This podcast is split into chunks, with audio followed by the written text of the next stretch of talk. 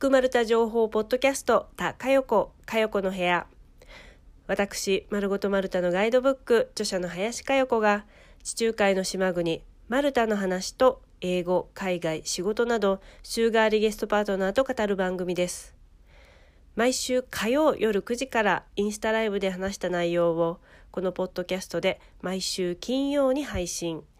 インスタライブでしか聞けないおまけトークや、ポッドキャストでしか聞けない私が話すマルタ情報のビフォートーク、アフタートークもあり、インスタライブ、ポッドキャスト、それぞれ楽しんでいただけるコンテンツとなっております。4月29日金曜日祝日。こんにちは。丸ごとマルタのガイドブック、著者の林佳代子です。新たなイベントのお知らせです。HIS さんとのオンラインイベントが決定しました。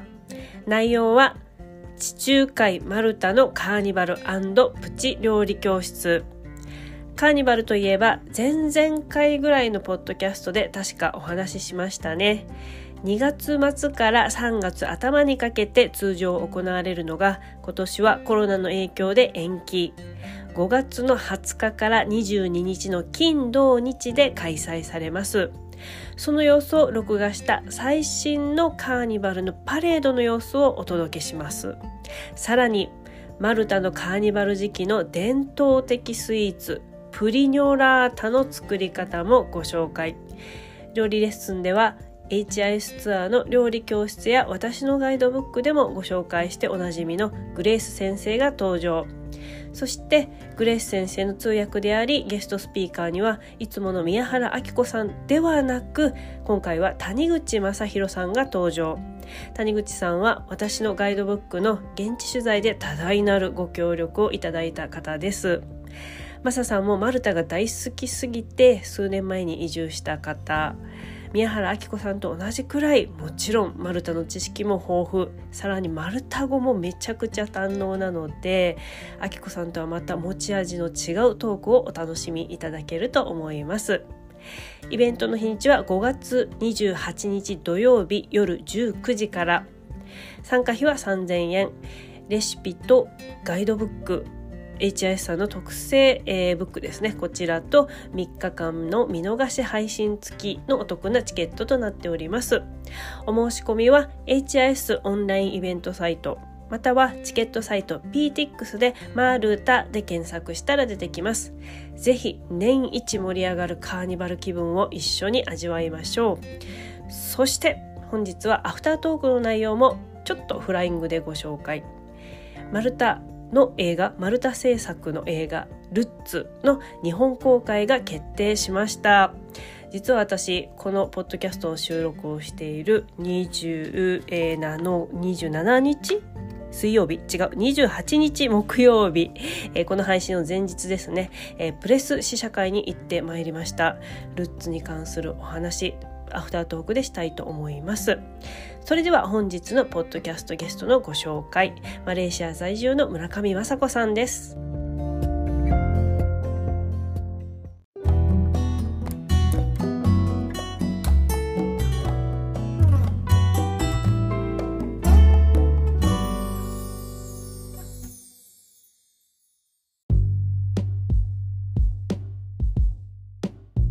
では、えっ、ー、と、今日のお話なんですけれども、マレーシアが観光の受け入れを4月1日から再開したということと、今、最新の情報としては、今、ラマダン中なんですよね。断食中ということで。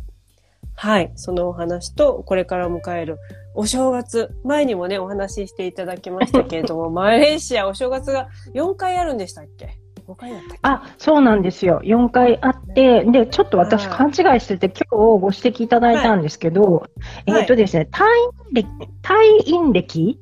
あの、太陽暦じゃないですか。はい、私たちの普通の使ってるカレンダーは。はい。でイスラム歴って退院歴なので、1年間が354日なんですよ。うん、なので、厳密なお正月っていうか、イスラム歴の新年は、今年は7月30日。太陽暦で言うと。7月30日。なんで、はい。そうそうそうそう。で、えっ、と、断食明けのハリラヤプヤプアサ。これも言えない。ハリラヤプアサ。2回言う。えーっと、あのー、1年間で一番大きなお祭りみたいな、ちょっとイベントみたいな感じみたいです。だから新年というのは、ちょっと違ってる、あ、そうなんですね。うん。新年ではなく、断食明けの、こう、一番盛り上がるお祭りみたいな。お祭り。うん。ほほほほほ。でも一番盛り上がるところがなんか5月っていうのが、なんかやっぱり私たちにはない感覚ですよね。うん、そうですね。だから350日ごとだから、来年もまた、その断食の日付も、あの、あそっもか。違うんですよ。350日ごとだと、結構微妙にずれていきますよね。少しずつ少しずつね。そうそう。2年経ったらもう月が。すうん。そうですよね。うん早くなるかへえ、じゃあ今年はこれが5月の2日、あ、違う、3日から4日。あ違う3日から4日。日曜もう、ぐだぐだ。私も間違うし、もうぐだぐだ。5月1日がメーデーっていうのは一緒なんですね。なんか日本とね。マルマルタもなんですけど、労働者の日ってあって。で、5月の3、4が断食明けのハリラヤプアサ。これはい何かするんですか、あの、わーっと一番盛り上がるってことは。えっとね、日本のお正月とイメージ的には一緒で、あの、大体帰省するんですよね。あの、自分たちの地元に。で、家族と過ごすっていう感じなので、はい。えーかあの、クアラルンプールとかはすごい静かになるみたいです。私も、えっ、と、実はロックダウン明けのハリラヤプアサうんで、初めてなんですよ。だからずっとコロナで、私がいた2年間は、そうそうそうそう。そうですよね。そうなんですよ。だから、ハリラヤで、まあ、日本のお正月と一緒で、あの、はいみんなが帰省しちゃうと、いわばコロナを持って帰ってしまうかもしれないっていうんで、結構厳しめのロックダウンだったので、あのそのうんなので、初めてなので、ちょっと実際はどうなるかわかんないんですけど、あの、どうもクアラルンプール市内は静かになって、みんな地元に帰省されるみたいな感じ。ああ、なんか日本だと東京に集まってたあの、私のような田舎者たちがこう、方、方々に散り東京が閑散とするみたいな感じですね。ええそうなんですね。うんそうか。そしたら、え、じゃあ村上さんがいる場所はちょっと閑散としちゃう感じですか？うん。いつもよりはちょっと静かめな感じになるんじゃないかなって感じなんですけど。あれはどうですか？こう、お祭りというと爆竹とか花火がすごいって話を前されてたけれども、今回の。うん今回も多分花火はすごいバンバン上がると思いますし、あのーなんだろう、お祭り、そお祭りじゃないや、そのハリラヤプアさんに合わせて、まあ、はい。慣例として、なんかあのー新しいお洋服に着替えて家族写真を撮ったりとか、友達と写真を撮ったりとかするときに、うん。あ、の、クアラルンプール市内にあるランドマークタワーで、えーはい。ピナスツインタワーってあるんですけど、その周辺で写真撮ったりとか、みんなされるので、あのー中心部は結構賑やかかも。あ、そうなんですね。うんうんじゃあ花火上がって、まあ写真撮る、こう、ご家族とか、こう、親族とかお友達とかがいて、っていう風な感じ。なんか屋台が出たりとか、そんなんもあるんですかね？あ、えっ、とね、それはラマダン中に出るんですよ。私もすっごいびっくりしたんですけど、知らなかったんですけど、ちょっと待ってください。ラマダン中って言うと断食中じゃないですか？そうそ断うそう食そうそう中に屋。台出て、そこなんか、あの、攻防戦じゃないですか？食べたい気持ちと、抑えたいってどうするんですか、それ。あのね、えっと、日中、あの、日、日が上がってから、はい沈むまでの間、断食するんですよ。ラマダンっていうのは。日が上がって上がって要は太陽が出てる間だけだ断食する、するので、あの、要はこの間はこの暑いマレーシアで水も飲めないんですよ。ああ、それはきついですね、日中。水と、で、えっ、と、うん私、ジムの先生とかお昼のクラスとかやってて、で、えっ、と、イスラムのイスラム教徒の方、ムスリムって言うんですけど、そのムスリムの先生とか、あの、もう1時間全然飲まずにやるんですよね。まあ一時間厳密に言うと、その期間、うん、飲めないわけだから、多分、はい。あの厳しくやってる人は飲んでないと思うんですけど、そんな感じ。えー、ちょっと素人的な質問ですけど、それで脱水症状を起こす人とか、体調を悪くする人っていないんですか？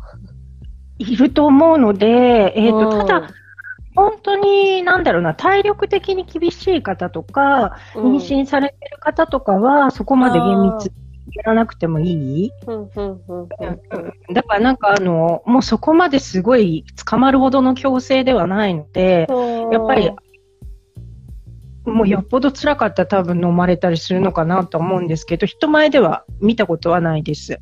ああ、なるほど。人前ではしっかりとちょっとやってる感じというか、でき、できる範囲で守ってるみたいな感じなんですね。基本的には、あだ、ダメはダメみたいなんですけど、うんうんうんうんじゃあ、それで火が落ちました。そこから、こう、屋台が出て、みんなこう、むさぼるように食べるんですか？そう。そう あの、民間の期間中って、あの、お昼ご飯も食べられないから、結構はいお昼休みくして、うん勤務時間が早く帰れるシフトになるんですよ。イスラムの方は。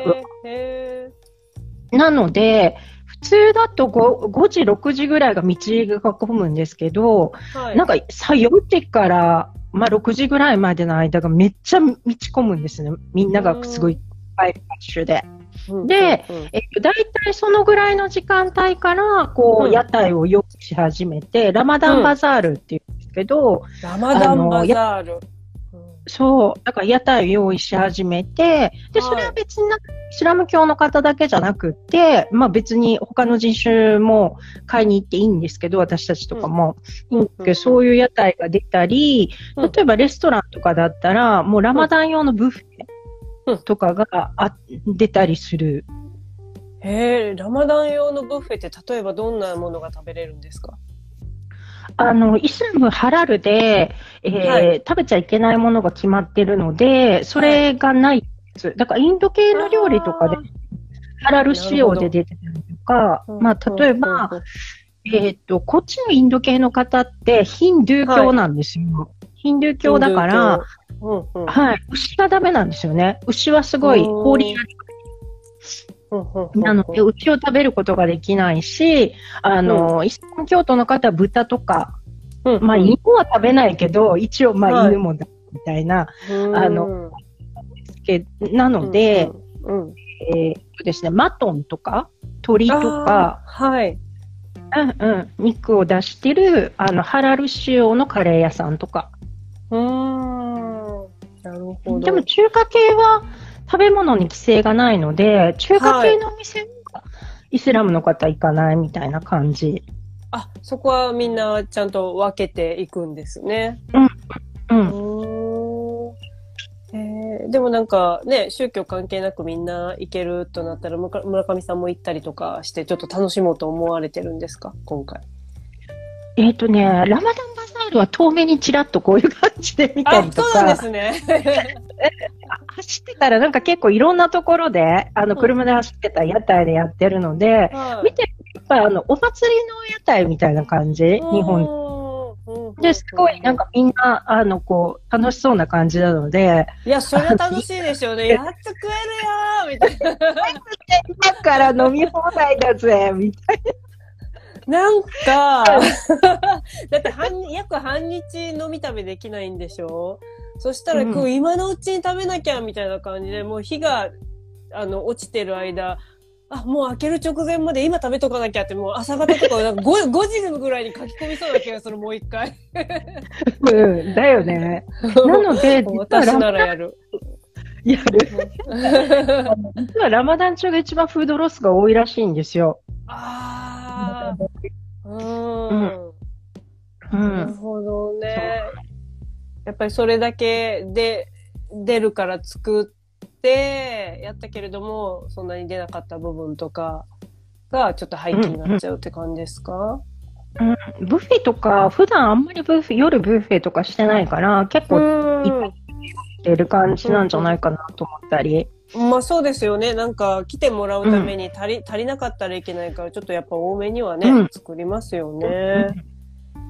えー、そっか、なんか、逆に太りそうですよね。なんか、断食だから痩せそうと思いきや、ちょっともう、勢いでわーいって、今食べとかなきゃ、みたいな。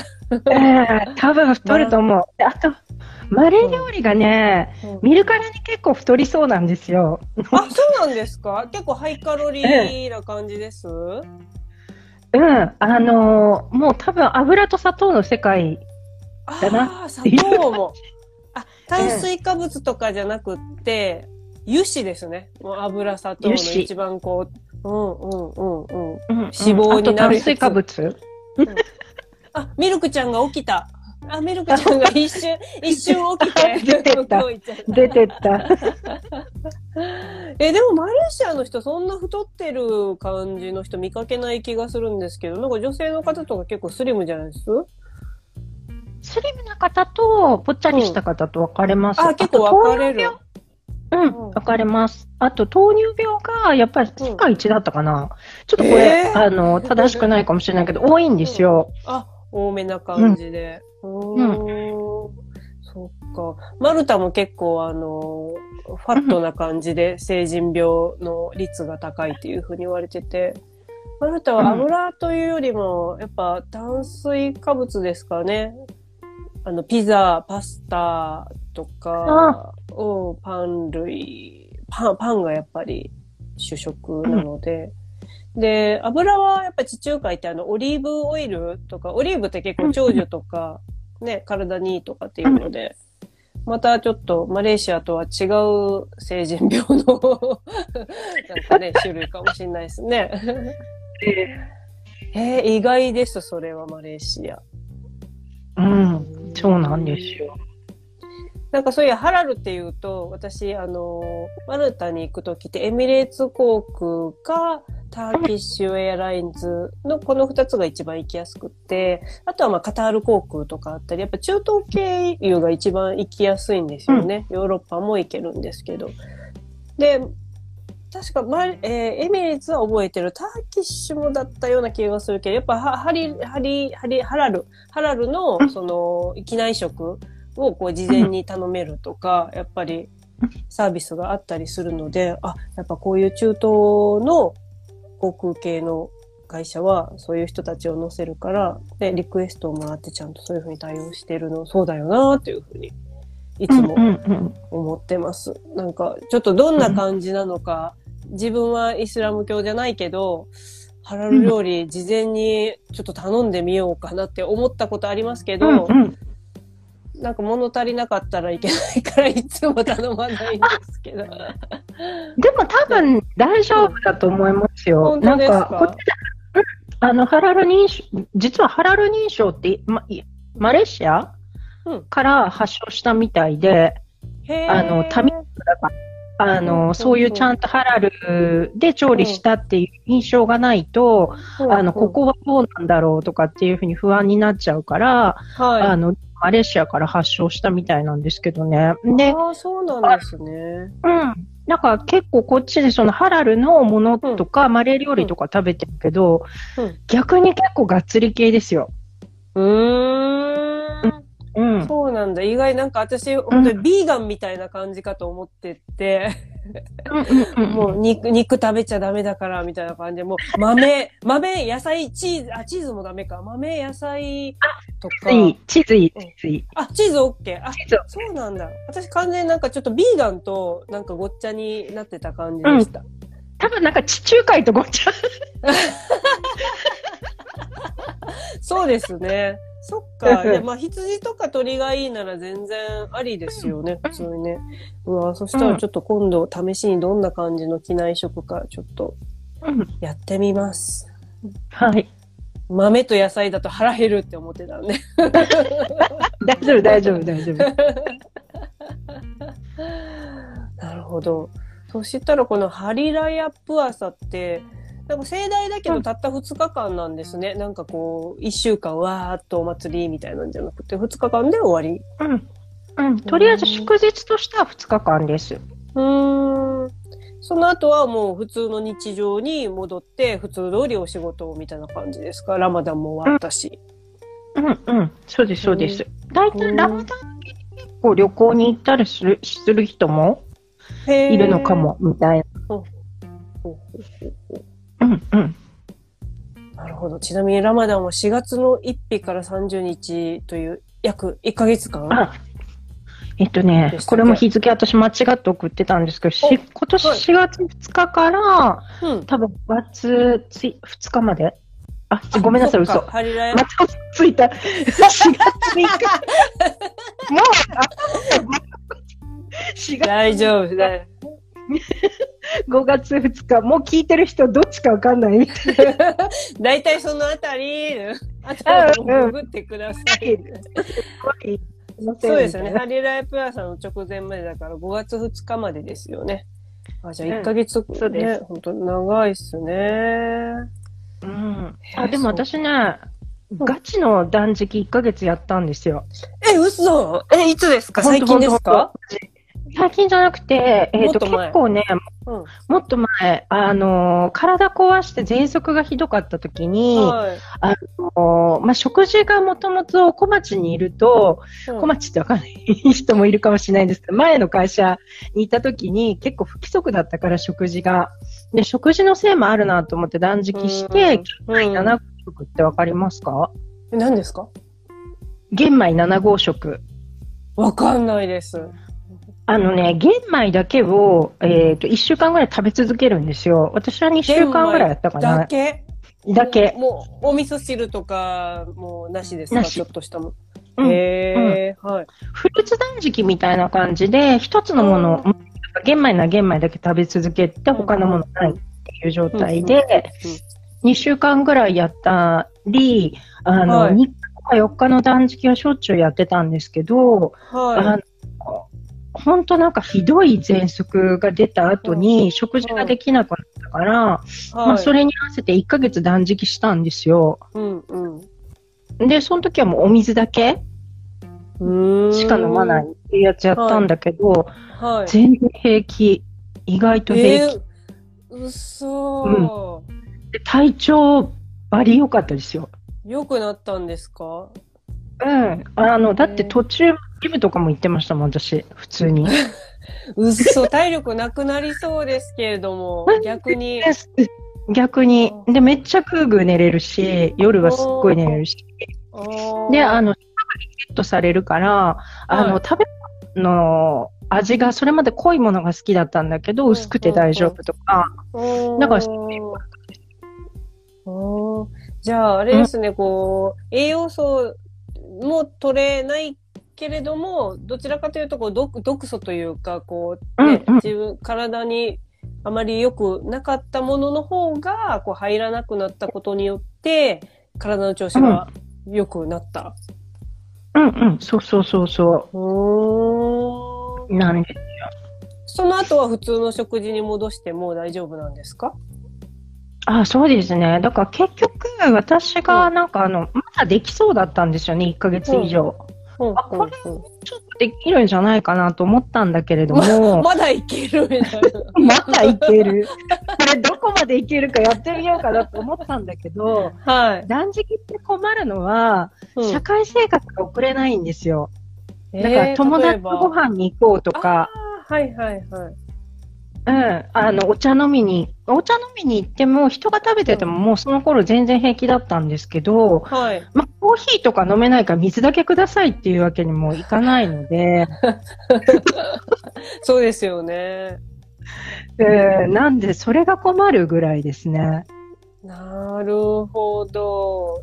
もうなんか外で、なんか、ね、お店じゃなくって、屋外で飲み物を買って、うんなんか飲んで、うんそこでおしゃべりするか、もう家に招くかしかできないですね、ない。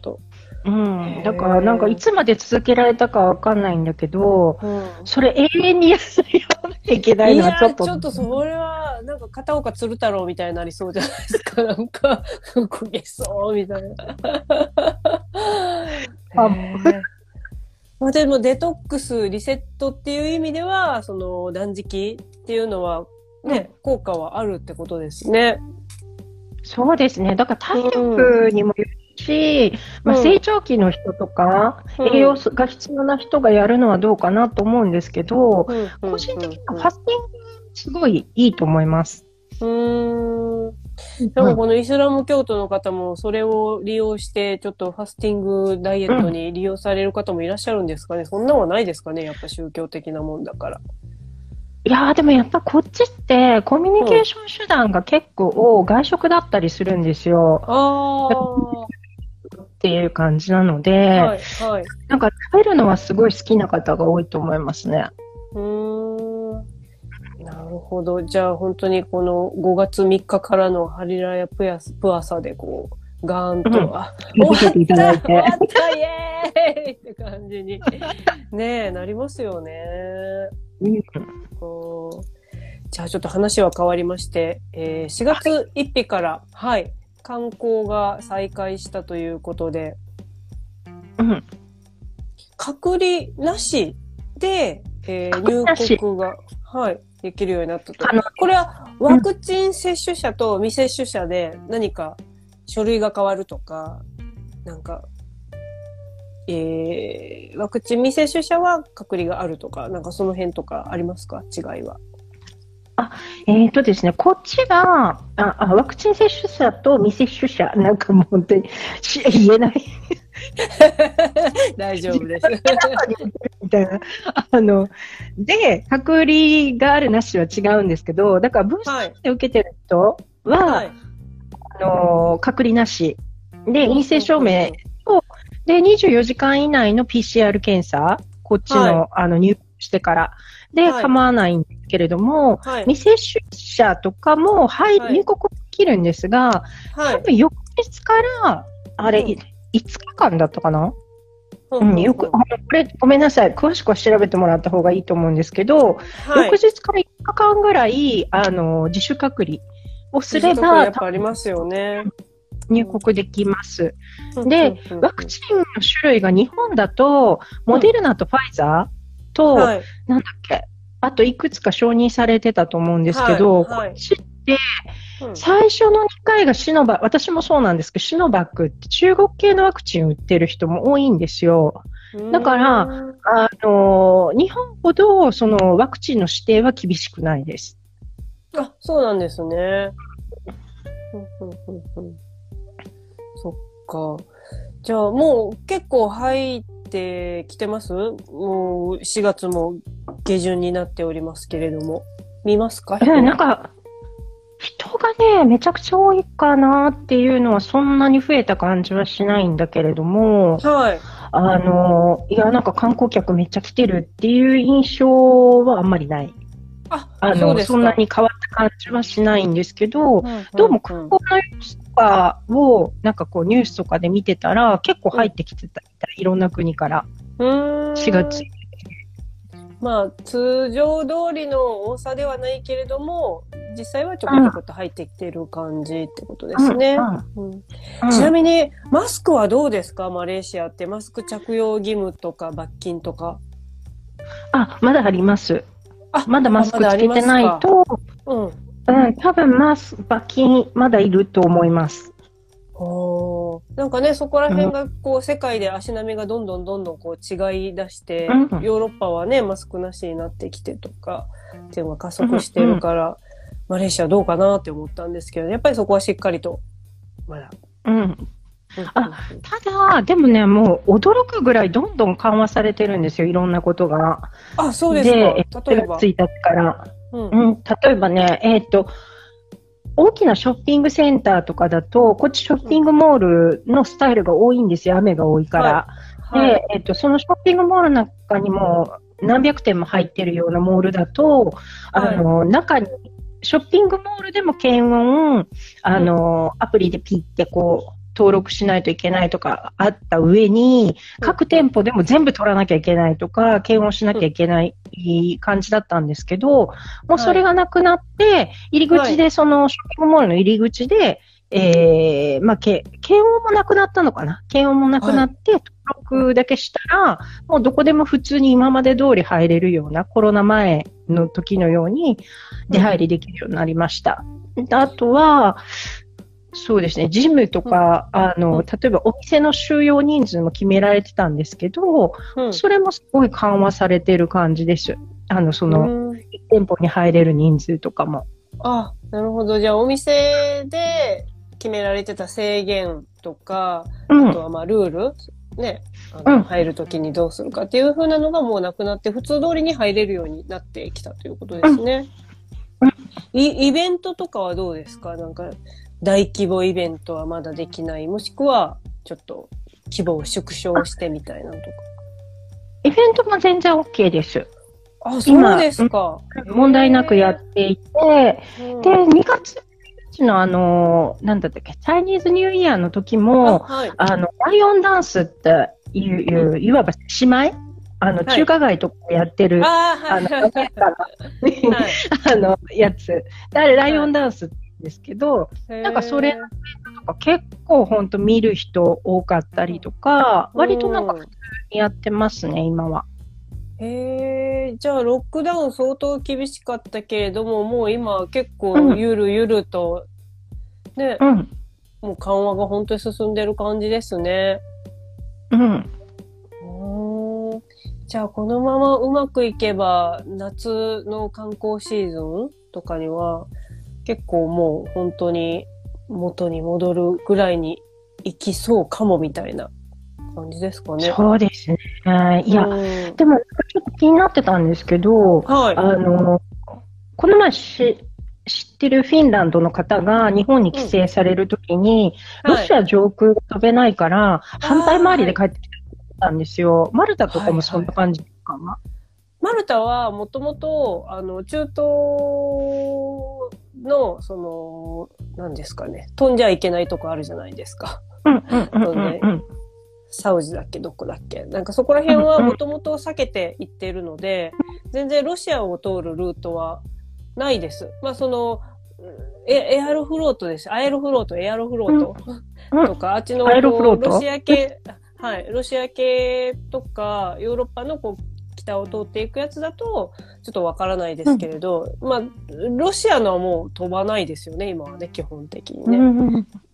なので、まあ、韓国経由、そしてイタリアとかイギリスとかはもう普通通りに飛ぶので、そんなに支障はないですかね、マルタは。うん、うん。うん、もともと。うん。なんかお友達大変だったんですか？いや、あの、4時間プラスでかかったって言ってただけです。ああ 反対回りだから。4時間、長いですよね、4時間でもね。えー、え、プラス4時間、10、フィンランド、フィンランド何時間だ ?12、3時間ですかね、直行だと。うん、あちょっとくしゃみが出そうです。ごめんなさい。出なかったです。出なかったです。出んのかい出なかったです。飛行機ね、そうですよね。ロシアの影響。あ、ちなみにマレーシアってロシアとかウクライナの方たちって、在住者の方でもともといらっしゃったりしました？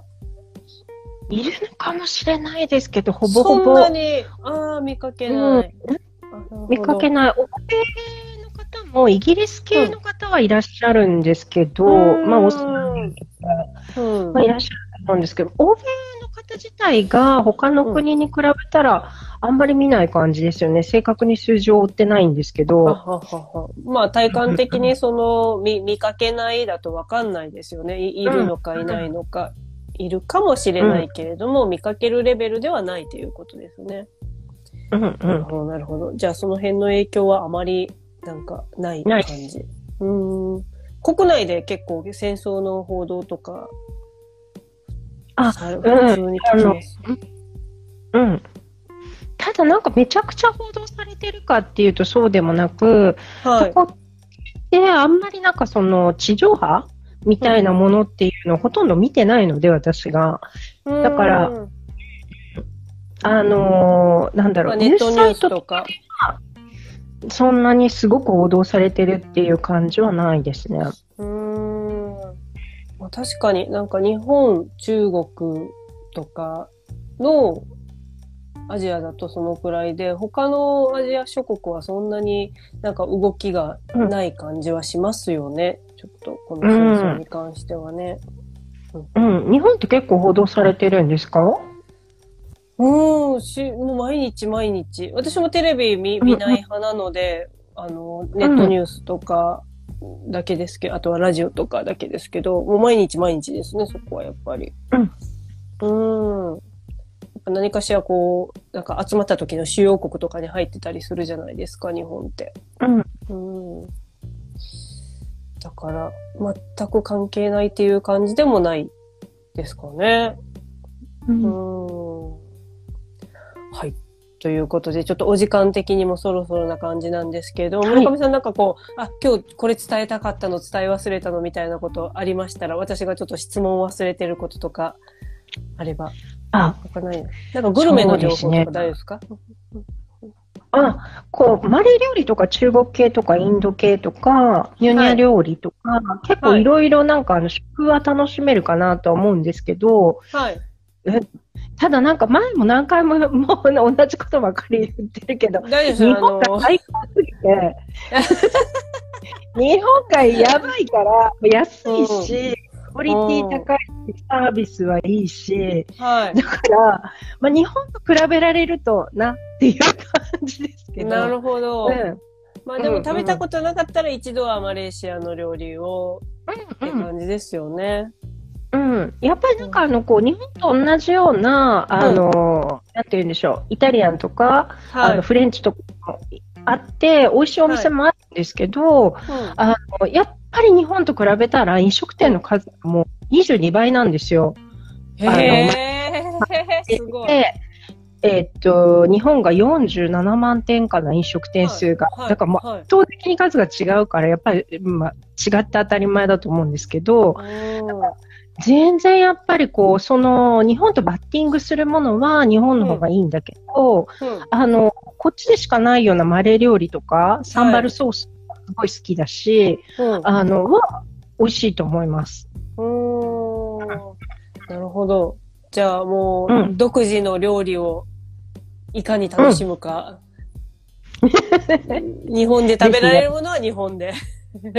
日本で食べてください、みたいな。なんかね、でもやっぱり多民族国家だから、食もすごいバラエティ豊かそうで、ね、なんかいろいろ楽しめそうですよね。うん、そうですね。結構いろいろ、なんかあの、新しいお店もいっぱいできてて、で、であのなんだろう、カフェブームなのかなっていうぐらいカフェが結構多い。あーなんか村上さんのインスタとか見てたら、ね、おしゃれカフェとか、んすごい多いですよね。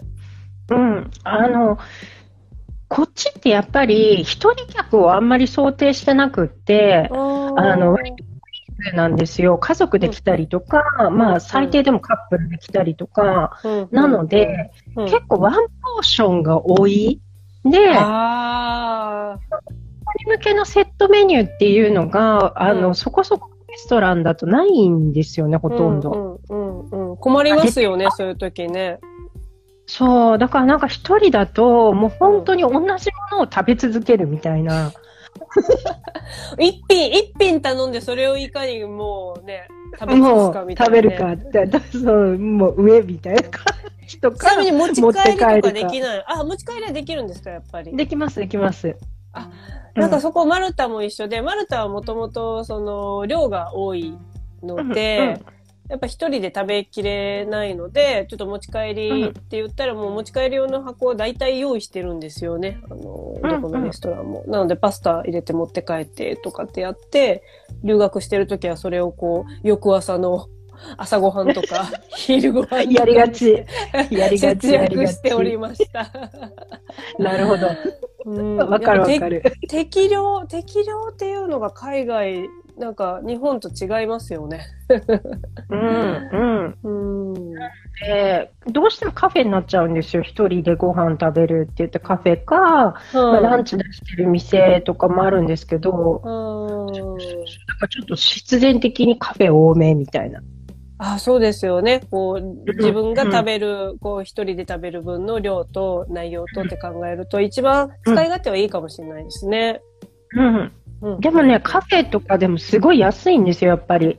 今日本かが安くなって、レートがだいぶ変わったから、うんあれなんですけど、うんえっとね、だいたいコーヒー一杯が300円ぐらい。あ、ちゃんとそれはしたカフェで。安いですね。ドトール、うんドトール並みですね。ドトール並みうん。ドトール並みで結構おしゃれめなカフェでお茶飲めたりするの。うん。めっちゃ、それはいいですね。なんかね、雰囲気も良さそうだし、なんかボリュームというか、見た目もおしゃれそうだし、っていうのがインスタから分かってくるので、それの価格がドトール価格で飲めたり食べたりできると。うん。へえ。じゃあマレーシア行ったらマレー料理と、えー、おしゃれカフェ。マレーおしゃれカフェ。うん、いいですね、それね。女子にはなんかうってつけな感じで。うん。はい。じゃあ、4月1日から観光が再開して入国がしやすくなったので、皆様マレーシアもちょっと観光旅行の行き先としてぜひ考えてみてはいかがでしょうか。その際にはマレー料理と、おしゃれカフェと、はい。そして、ね、年に4回あるお正月に当たったら花火とかが。あとですね、はいホ。テルが安い。ホテル？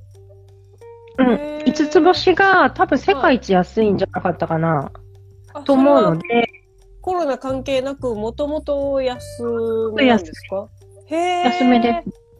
まあコロナの影響もあったからかもしれないんですけど、うんあの、なんだろう。コンフィデンスマン JP に出てたようなホテル、はいはいはい。あれ、名前ど忘れ、いつも名前ど忘れするんですけど、ランカウェイっていう、はいはい。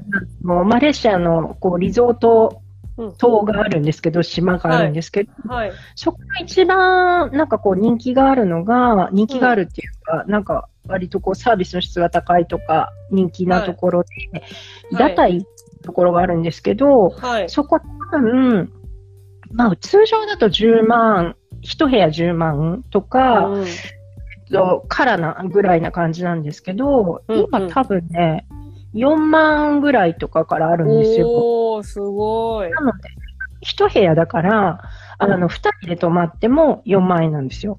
ああ、それはいいですね。うんうん。だから、うんえっとね、そういうリゾートのホテルとかはすっごいお得だと思います。へえ。なんか、アジアだとシンガポールとかすごい高そうじゃないですか？そういう五つ星とか。ねうん、シンガポールは、えっとね、マレーシアの大体物価が3倍ぐらいで、え。うん。今、あの、なんだろう、私が住んでるような、その市内中心部の位置で、うんえっと、シンガポールで部屋借りようと思うと、1LDK で50万ぐらいするんじゃないかな。えうん、だからもう本当、うん本当のお金持ちじゃないと住めない。え本当ですね。富裕層ですね。うんうん。あの、あっちゃんじゃないと住めない。あの、なんだったっけ？オリエンタルラジオ。はい。おー、すごいっすね。へーうん。うん。じゃあそういう意味ではちょっと物価の面でも安く、でもいいホテルに泊まれたり。たり、うん。うんできますので、だからなんか、あの、こう、リッチな気分を味わえると思います、すごく。うーん、お得にリーズナブルな感じの。そう、リーズナブルに、なんかすごいリッチな気分も味わえるうんうんうんし、庶民的なものもあるし、で、多国籍なものが食べられたりとか、異国情緒を味わいつつ、うん、明日はリッチな気分っていう、そう、そういうのができるので、いいですね。幅広かったら選べますもんね。そうそうそうそう。うん。うんなんかどっちかだけだとね、高す、ずっと高いとちょっと苦しいし、だからといってこう、うん安いばっかりもちょっとなんかね、たまにはリッチなものもって思っちゃうから、選べるのはいいですね、すごく。ですね。だからヨーロッパとかアメリカとかもちょっとすごい上がってるでしょ、今物価が。いやーね、大変ですよね、どこも。うん。うん。だからそこから言うと、物価が上がってるって言っても、全然まだ本当にホテルとかも安いし、うんあの、いけると思います。はい。じゃあ皆さん、物価が安いアジアの 旅行もぜひ考えられてみてください。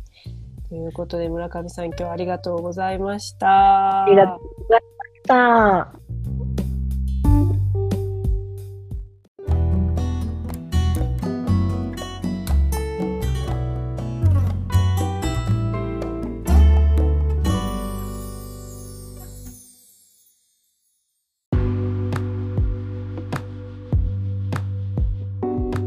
マルタで制作された映画「ルッツ海に生きる」の日本公開が決定しました。映画の上映開始は6月24日金曜日から。新宿武蔵野間ほか全国順次公開決定ということです、えーこの映画「ルッツ」は昨年スキップシティ国際 D シネマ映画祭2021でなんとグランプリを受賞した作品です、えーマルタ映画がこの映画祭に出ること自体が初めてなおかつ初めてなのにグランプリを取っちゃったというもうあのーすごい 私もこうツイッターで実況したりとかこのポッドキャストでもお話ししましたけれども、えー表彰式でこうグランプリ発表される瞬間を YouTube でねライブで見ていたんですが審査委員長の竹中直人さん俳優であり監督の竹中直人さんも絶賛だったんです。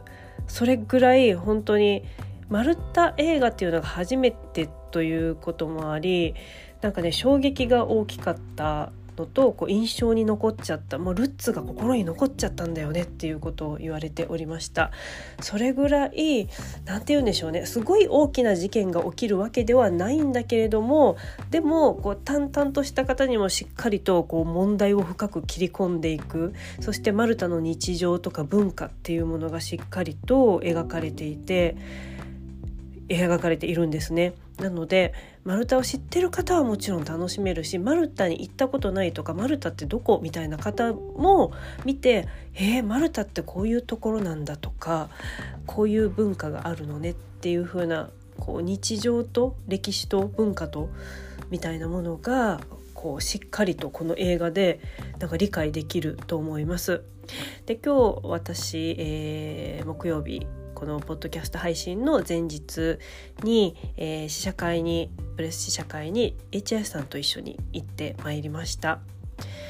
で HIS さんは映画を見るのは初めて私は、えー国際 D シネマ映画祭のオンラインで、えー5回ぐらいもう繰り返し見てたのでもう内容もしっかりと分かっておりますで初めて見る HIS の担当さんお二人に「どうでした?」なんかわ分かりました？なんかマルタなんかこんな感じかなとか映画の内容とかって言ったら「あ分かりました。すごいすごい良かったです。すごい面白かったし、うん、なんかいいいですね」ってちょっとあのネタバレになっちゃっていけないから詳しく言えないんだけれどもお二人ともすごい良かった、うん、なんかマルタの感じがすごい分かったし、うん、内容もとっても良かったということをお話しされていました。でこのルッツなんですけれどもこの D シネマ映画祭の時は単純にルッツだったんですね、えーマルタとか海外で公開されている時も LUZZU というこのねマルタの伝統漁船の名前なんですけれどもルッツだけなんです。ですがこの日本で上映されるにあたってちょっとサブタイトルが入った感じですね「ルッツ海に生きる」という風なタイトルになっております。まあマルタ制作映画が日本初上陸というもう超超話題ですね。さらに、えーこの国際 D シマ映画祭でグランプリを取っただけではなく数々の海外の映画祭にも招待されて、えー受賞してるんですよね例えば2021年サンダンス映画祭ワールドシネマドラマティック部門で俳優賞受賞と、えーポッドキャストでもご紹介しましたルッツの主演俳優さん。こちらはですね初めて映画を演じるなおかつ現役の漁師さんでございます。その方がですね初めて映画に出て初めてこう俳優賞主演男優賞ですよねを受賞されたと。なんかもう賞をいろいろと取ってる上に日本初上陸とかなんかね話題がたくさんありすぎてこれ本当に見てほしいんですね。で D シネマ映画祭の時は今回オンラインだったのでご覧になった方もパソコンで見たと思うんですが是非スクリーンでマルタの景色海風景日常生活などを見ていただくとまた違った楽しみがあると思いますので是非映画館に足を運んでくださいませ。そしてですね、まあ、私がマルタ語を学ん今ねオンラインで学んでいる成果、まあ、敏感なのか分かりませんけれどもマルタ語結構入ってきましたね自分の耳の中に。もちろんマルタ制作映画なので全編マルタ語ですだから皆さん最初聞いたらえなんか聞いたことない言葉言ってるっ英語じゃないんだって多分びっくりされると思います。英語で話すシーンは本当に本当にほんのわずか出てくるだけです。ですからもうマルタ語をもう十分堪能いただけるマルタの世界どっぷりハマれる映画です。で、えー、ルッツのこの映画はツイッターも始められたのでぜひ情報を知りたい方はルッツで検索してツイッターもフォローしてみてください。今日ですね死者行った時に配給配給会社の方いらっしゃって映画見終わった後私出て行こうと思ったら「あの林佳代子さんですよね」ってちょっと声をかけられまして「あはいどどうされたんですか?」って言ったら「いやなんかツイッターですごいルッツのこと PR してくださってありがとうございます」ってなんか言われてああなんか私が勝手にやってるだけなんですけどなんかちゃんと見つけてくださってなんかリツイートとかしてくださってなんかすごい私も嬉しいしなんか配給会社さんも喜んでくださってたのでこう丸太好きの方こうルッツ気に入った方はどんどんですね PR して映画がたくさんの方に日本の方に届くようになるといいなと思っております。映画は6月24日金曜日からですどんどんあのどこで上映されるとかっていう情報も Twitter とか公式のウェブサイトで順次公開されていくと思いますのでどうぞ皆様お楽しみに。それでは次回のポッドキャスト配信でまたお会いしましょう。グラッチウッサハポッドキャストは毎週金曜インスタライブは毎週火曜に配信。インスタのストーリーズでトークテーマに合わせた皆さんからのアンケートやエピソードを募集しています。ぜひアカウントアットマークマルタジャーナル360をフォローしてください。それでは最後はマルタ人がよく使うフレーズでお別れです。また来週 !See you! チャオチャオ